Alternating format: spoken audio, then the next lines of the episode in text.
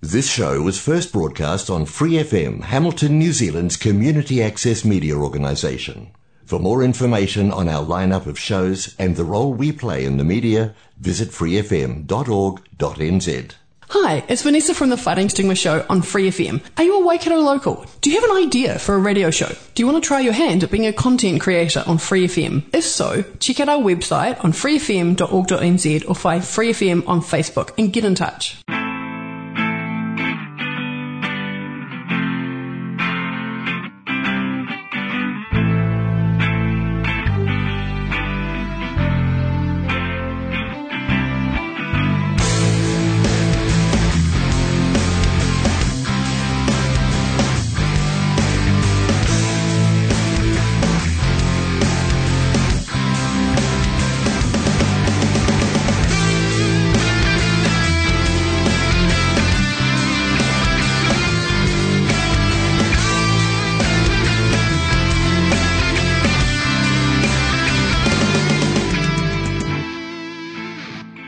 Kia ora e te whānau. Ko Bevan Morgan aho, and you're listening to Offspring, a podcast all about the anxieties of a parenting journey.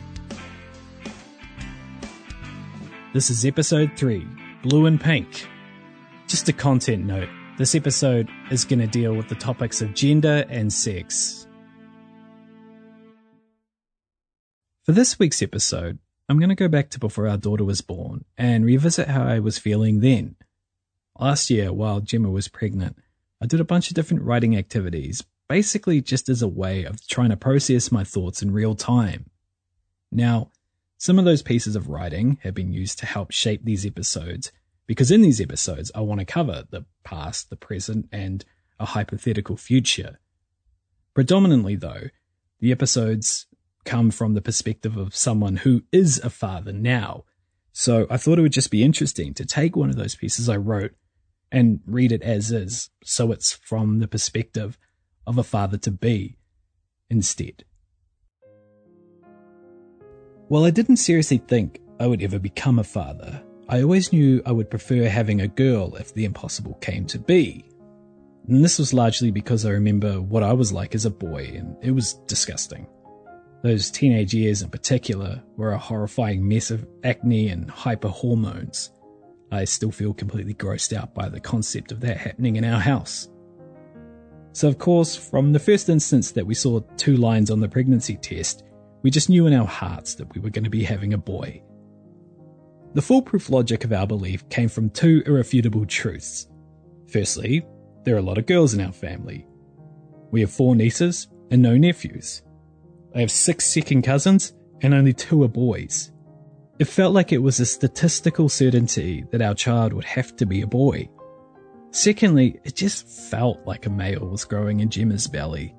Between us, we had this overwhelming conviction that a smaller version of me, rather than a smaller version of her, was on the cards. And that might sound strange, but there's always so much emphasis on feelings when you start a pregnancy journey that it felt perfectly reasonable for us to trust our gut on this one. Now, because a young boy was an absolute certainty for us, my thinking started to change a bit, quicker than I would have ever anticipated. I began to become more comfortable with the idea of a little boy tearing up the house. As a man, this excitement should probably have stemmed from the potential to have a partner in crime who could get up to fun shenanigans with me.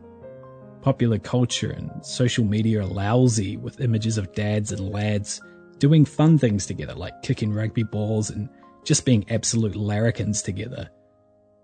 Truth be told, I had little interest in any of that. Well, not any of it, but it certainly wasn't the primary driver. Instead, I was more excited by the idea of helping my son to avoid some of the bad decisions I have made that are explicitly related to being a man. For several years, I've felt that I have a pretty good grasp on how abhorrent some of my past behaviors were. Through my teenage years and even in early adulthood, I swung violently between being passive, aggressive, dishonest, manipulative, self pitying, emotionally abusive, unreliable, emotionally distant, dismissive, cold, clingy. Sometimes I was all of those at the same time. You know, what a catch. I ruined multiple relationships, both romantic and platonic, by generally just being toxic. Lots of my transgressions came from me completely ignoring mental health red flags, as we'll probably talk a bit more about over the course of the series. And even more came from years of denial about substance abuse, which we're definitely talking about soon. But I honestly don't think that those twin pillars could have been built without a strong foundation of toxic masculinity. It's difficult to talk about toxic masculinity without having people just roll their eyes. It sometimes feels like an internet buzz term, and by this point it's kind of cliche for men to plea a mea culpa for their crappy behaviour. So let's just get this out of the way immediately. My bad decisions in my life are mine and mine alone.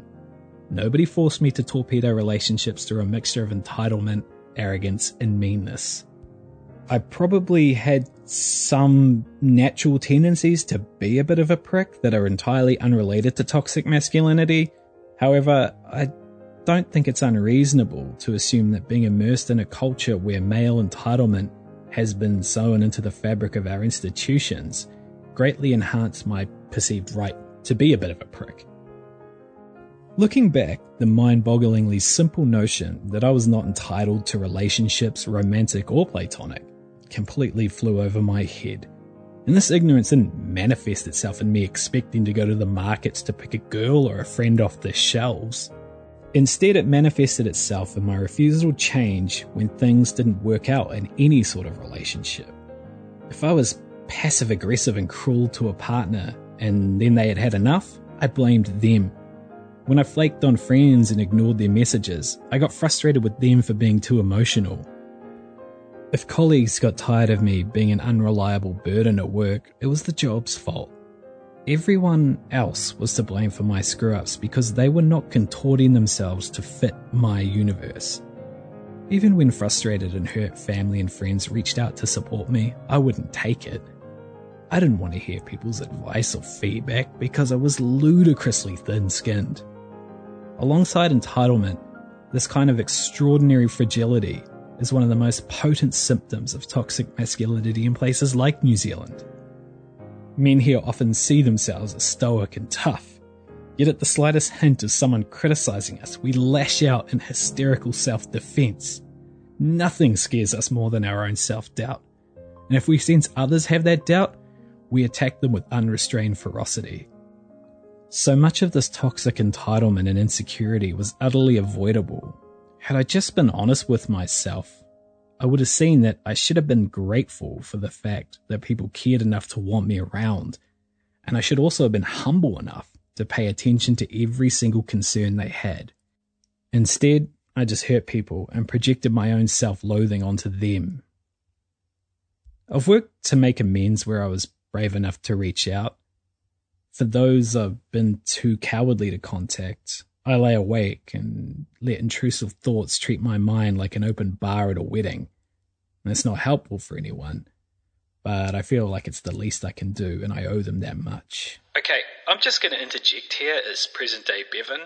Um, that's a load of crap. Don't do that. Just really don't.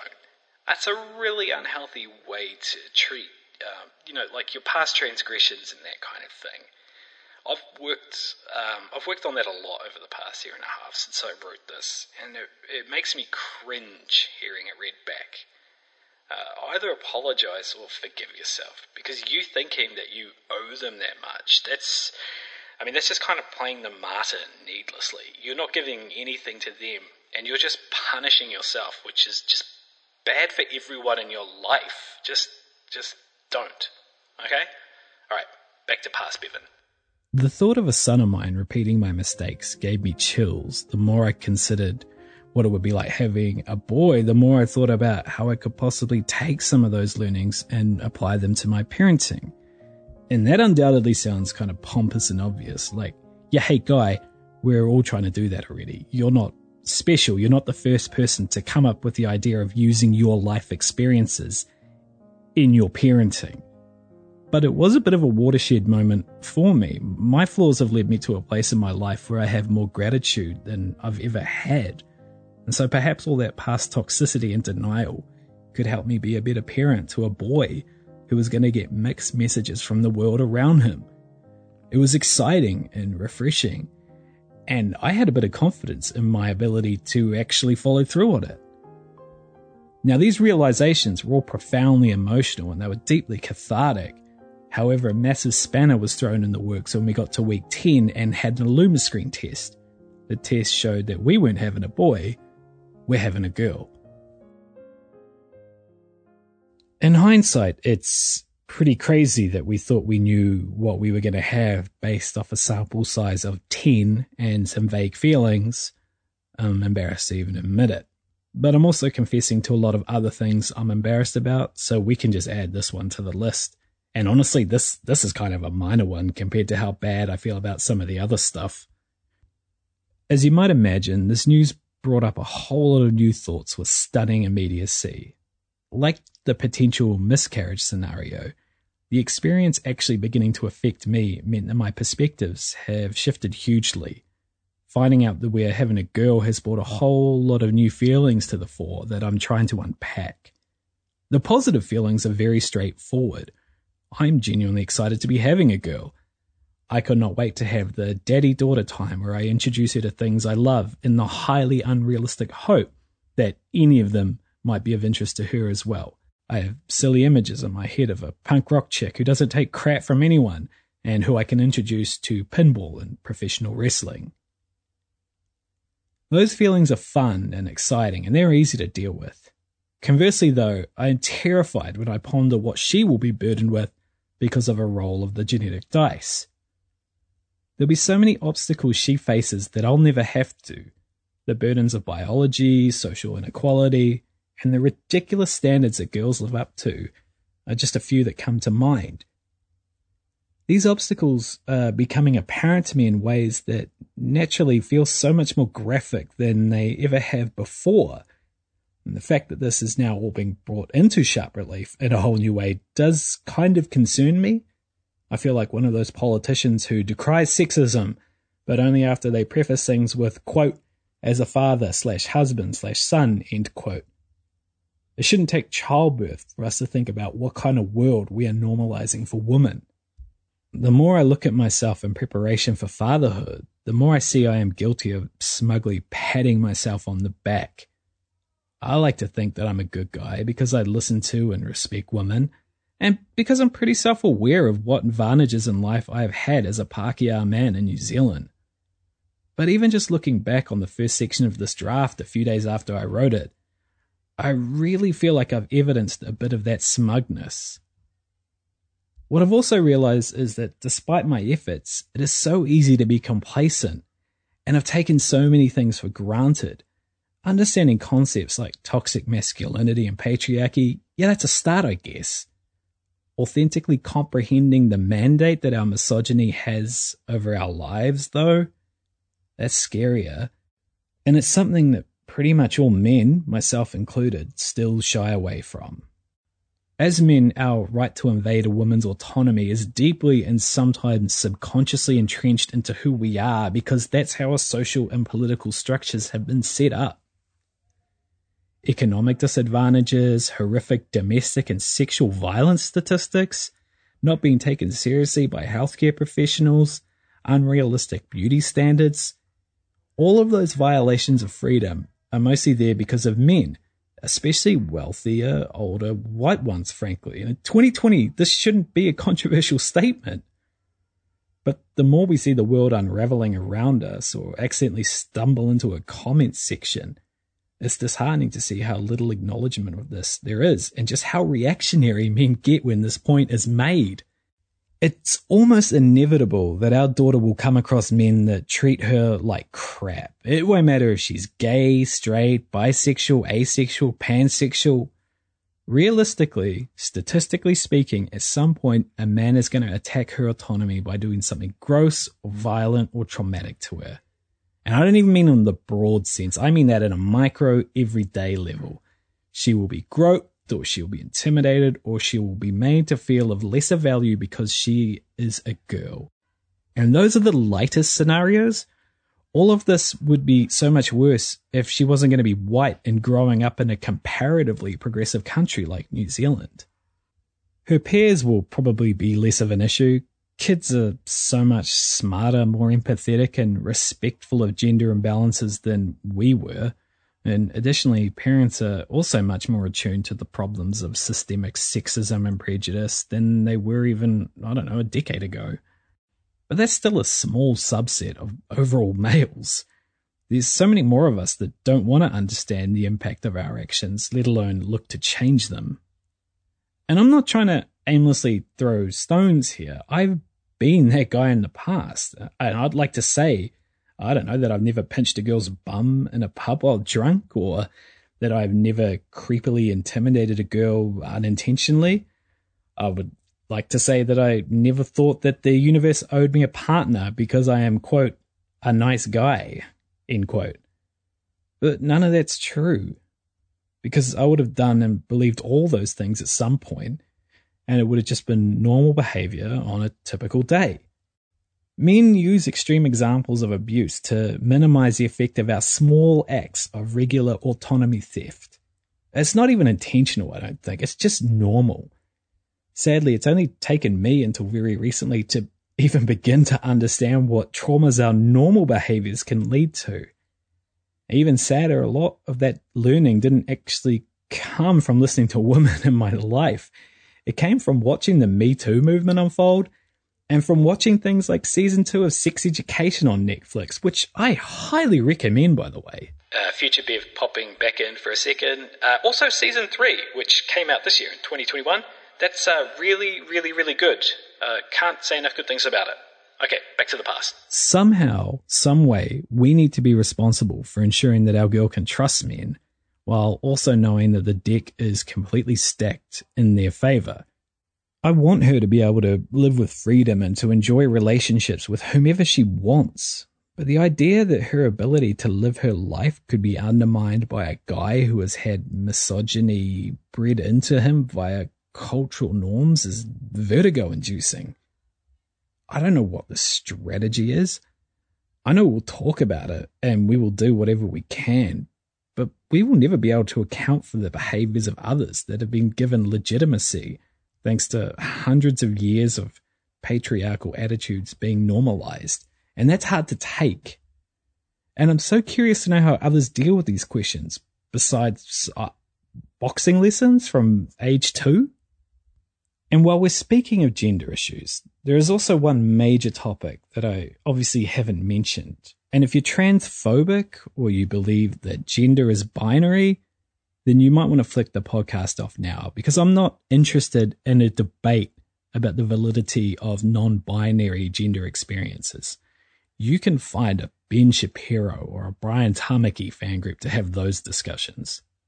The following is going to be said with one just undeniable truth framing it, and that's that trans women are women and trans men are men if you don't like that, then yeah, this might be the moment that the podcast comes to an end for you. And I hope one day you see things differently. As parents to be, we obviously face a genuine possibility that we might produce a child who doesn't feel that their identity matches their assigned gender. Hell, we might have a child that doesn't even identify with any gender at all. And I have absolutely no problem with the potential of this happening in the abstract. This whole podcast project, though, is about facing uncomfortable truths and being vulnerable. And this is one of the most painful truths I have to face. That little qualifier about in the abstract that was added? Well, it was added because the thought of having a child that identifies as trans or non binary does still make me very nervous.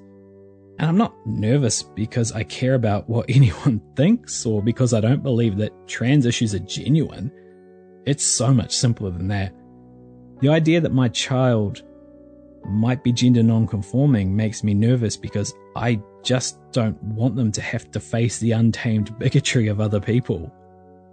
Right now, it kind of feels like transphobia is running a little bit rampant through the world, you can't open your browser without reading an outdated and arrogant take from someone once again confusing sex and gender and making wildly inaccurate claims about both. Just last week, for example, J.K. Rowling went on a rampage after being criticized for her open transphobia. Rowling inexplicably chose to pen an essay full of what can charitably be described as half truths and misrepresentations, but in less charitable terms, you could actually just describe as bullshit. This woman has reach and influence, and it's so sad that she would use her platform as a billionaire to try and tear down trans people in the guise of protecting, quote, real women. The fact that people with such status feel empowered to preach intolerance is excruciating. Now, on the one hand, I'm optimistic that so much of the vocal transphobia is actually just the death rattle of bigotry. It's much more likely that there isn't an increase in transphobia at all. Instead, people are no longer backing down and hiding. People are organizing. And younger people refuse to accept assumptions about the way society is ordered, laying down. Trans advocates are winning battles, and it's frightening the ever loving crap out of some people, so they're getting particularly vocal in their opposition. On the flip side, though, I've seen what people say and I've read statistics. In 2018, Rainbow Youth ran the first comprehensive survey of the health and well-being of trans and non-binary people in New Zealand.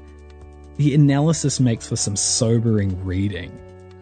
Some of the more notable stats reveal 5 out of every 7 participants aged 15 and older, that's 71%, reported high or very high psychological distress compared with only 8% of the general population. More than 1 in 5, 20.1%, school student participants were bullied at school at least once a week, much higher than the general population at 5%. More than half the participants, 56%, had seriously thought about attempting suicide in the last 12 months. Almost 2 in 5 participants, 37%, had attempted suicide at some point, and 12% had made an attempt in the previous 12 months. Two thirds of participants, 67%, had experienced discrimination at some point. For close to half of the participants, that's 44%, this happened in the last four months. This is more than double the rate of the general population at 17%. Simply put, part of me is selfish, and the selfish part of me doesn't want my child to have to be the one that has to endure those struggles. It's so incredibly easy to be an ally. All you have to do is say the right things and support people when they need it. Being a white, hetero, cis male ally is particularly easy because I will never face discrimination for anything. It's painful to admit and acknowledge that I think it would be easier for my family and me if we could avoid that hornet's nest altogether. And that's weak sauce, I know. And I don't have a justification for it. But it is something that's in my mind, and I struggle to believe that I'm the only one. I'm also not sure that there is any point in being dishonest about something so important because dishonesty helps nobody on this issue. However, I do also want to state the following in the strongest possible terms as a way of wrapping up. If my future kid hears this one day, I want them to understand that this truth is unequivocal. I will accept them for who they are no matter what. I only want them to be happy and to be as comfortable with themselves as humanly possible. My nerves and my anxieties right now, they won't stop me fighting for them in the future. They will never disappoint me and I will always have their back. I guess the challenge now is making sure that message is relayed from the moment they're born.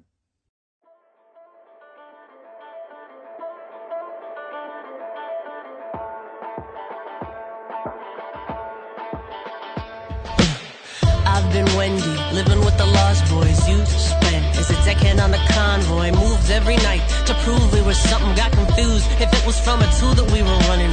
I've seen Gibraltar, I've seen the Taj Mahal, Soweto, Hagia Sophia, Chefchaouen paints the walls blue.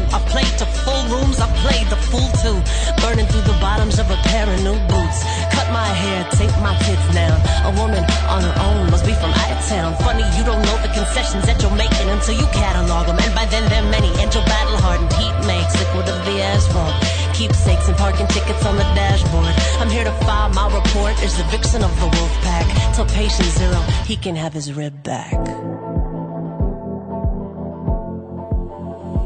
You can count my ribs, count my. You can count my ribs. You can't be too broke to break as a woman, oh, always something left to take. So you shouldn't try to stay too late. Or talk to strangers. Look too long, go too far out of range. Cause angels can't watch everybody all the time. Stay close, hems low, safe inside. That formula works if you can live it. But it works by putting half the world off limits. You can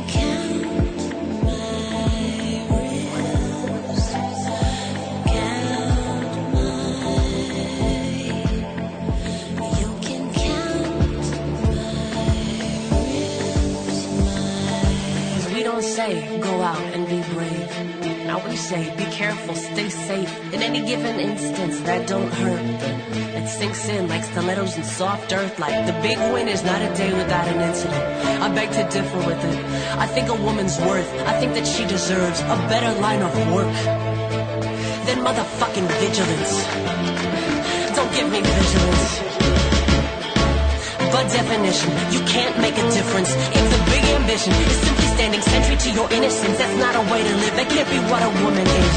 That gives her nothing to aspire to. What that is, what that is, it's just a life of running fire drills. We're running fire drills. We're running fire drills. We're running fire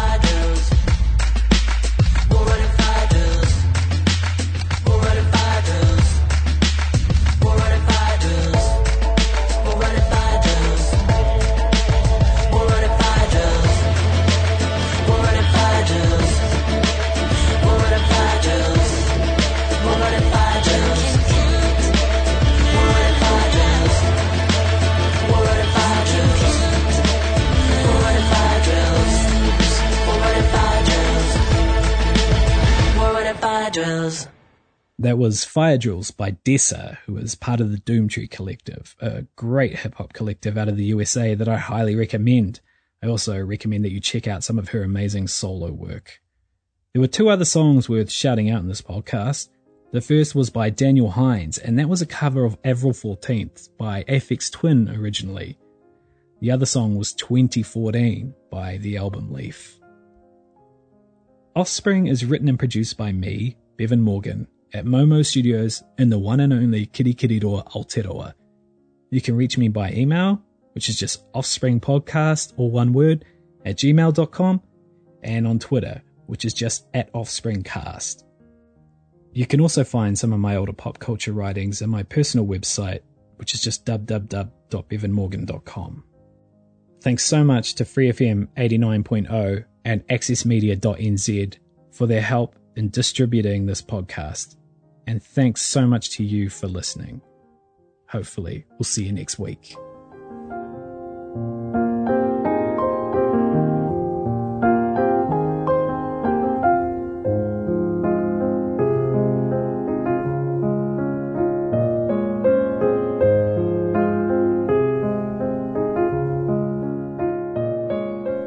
Episodes, use the accessmedia.nz app for iOS and Android devices, or subscribe to this podcast via Spotify, iHeartRadio, or Apple Podcasts. This Free FM podcast was brought to you with support from New Zealand On Air.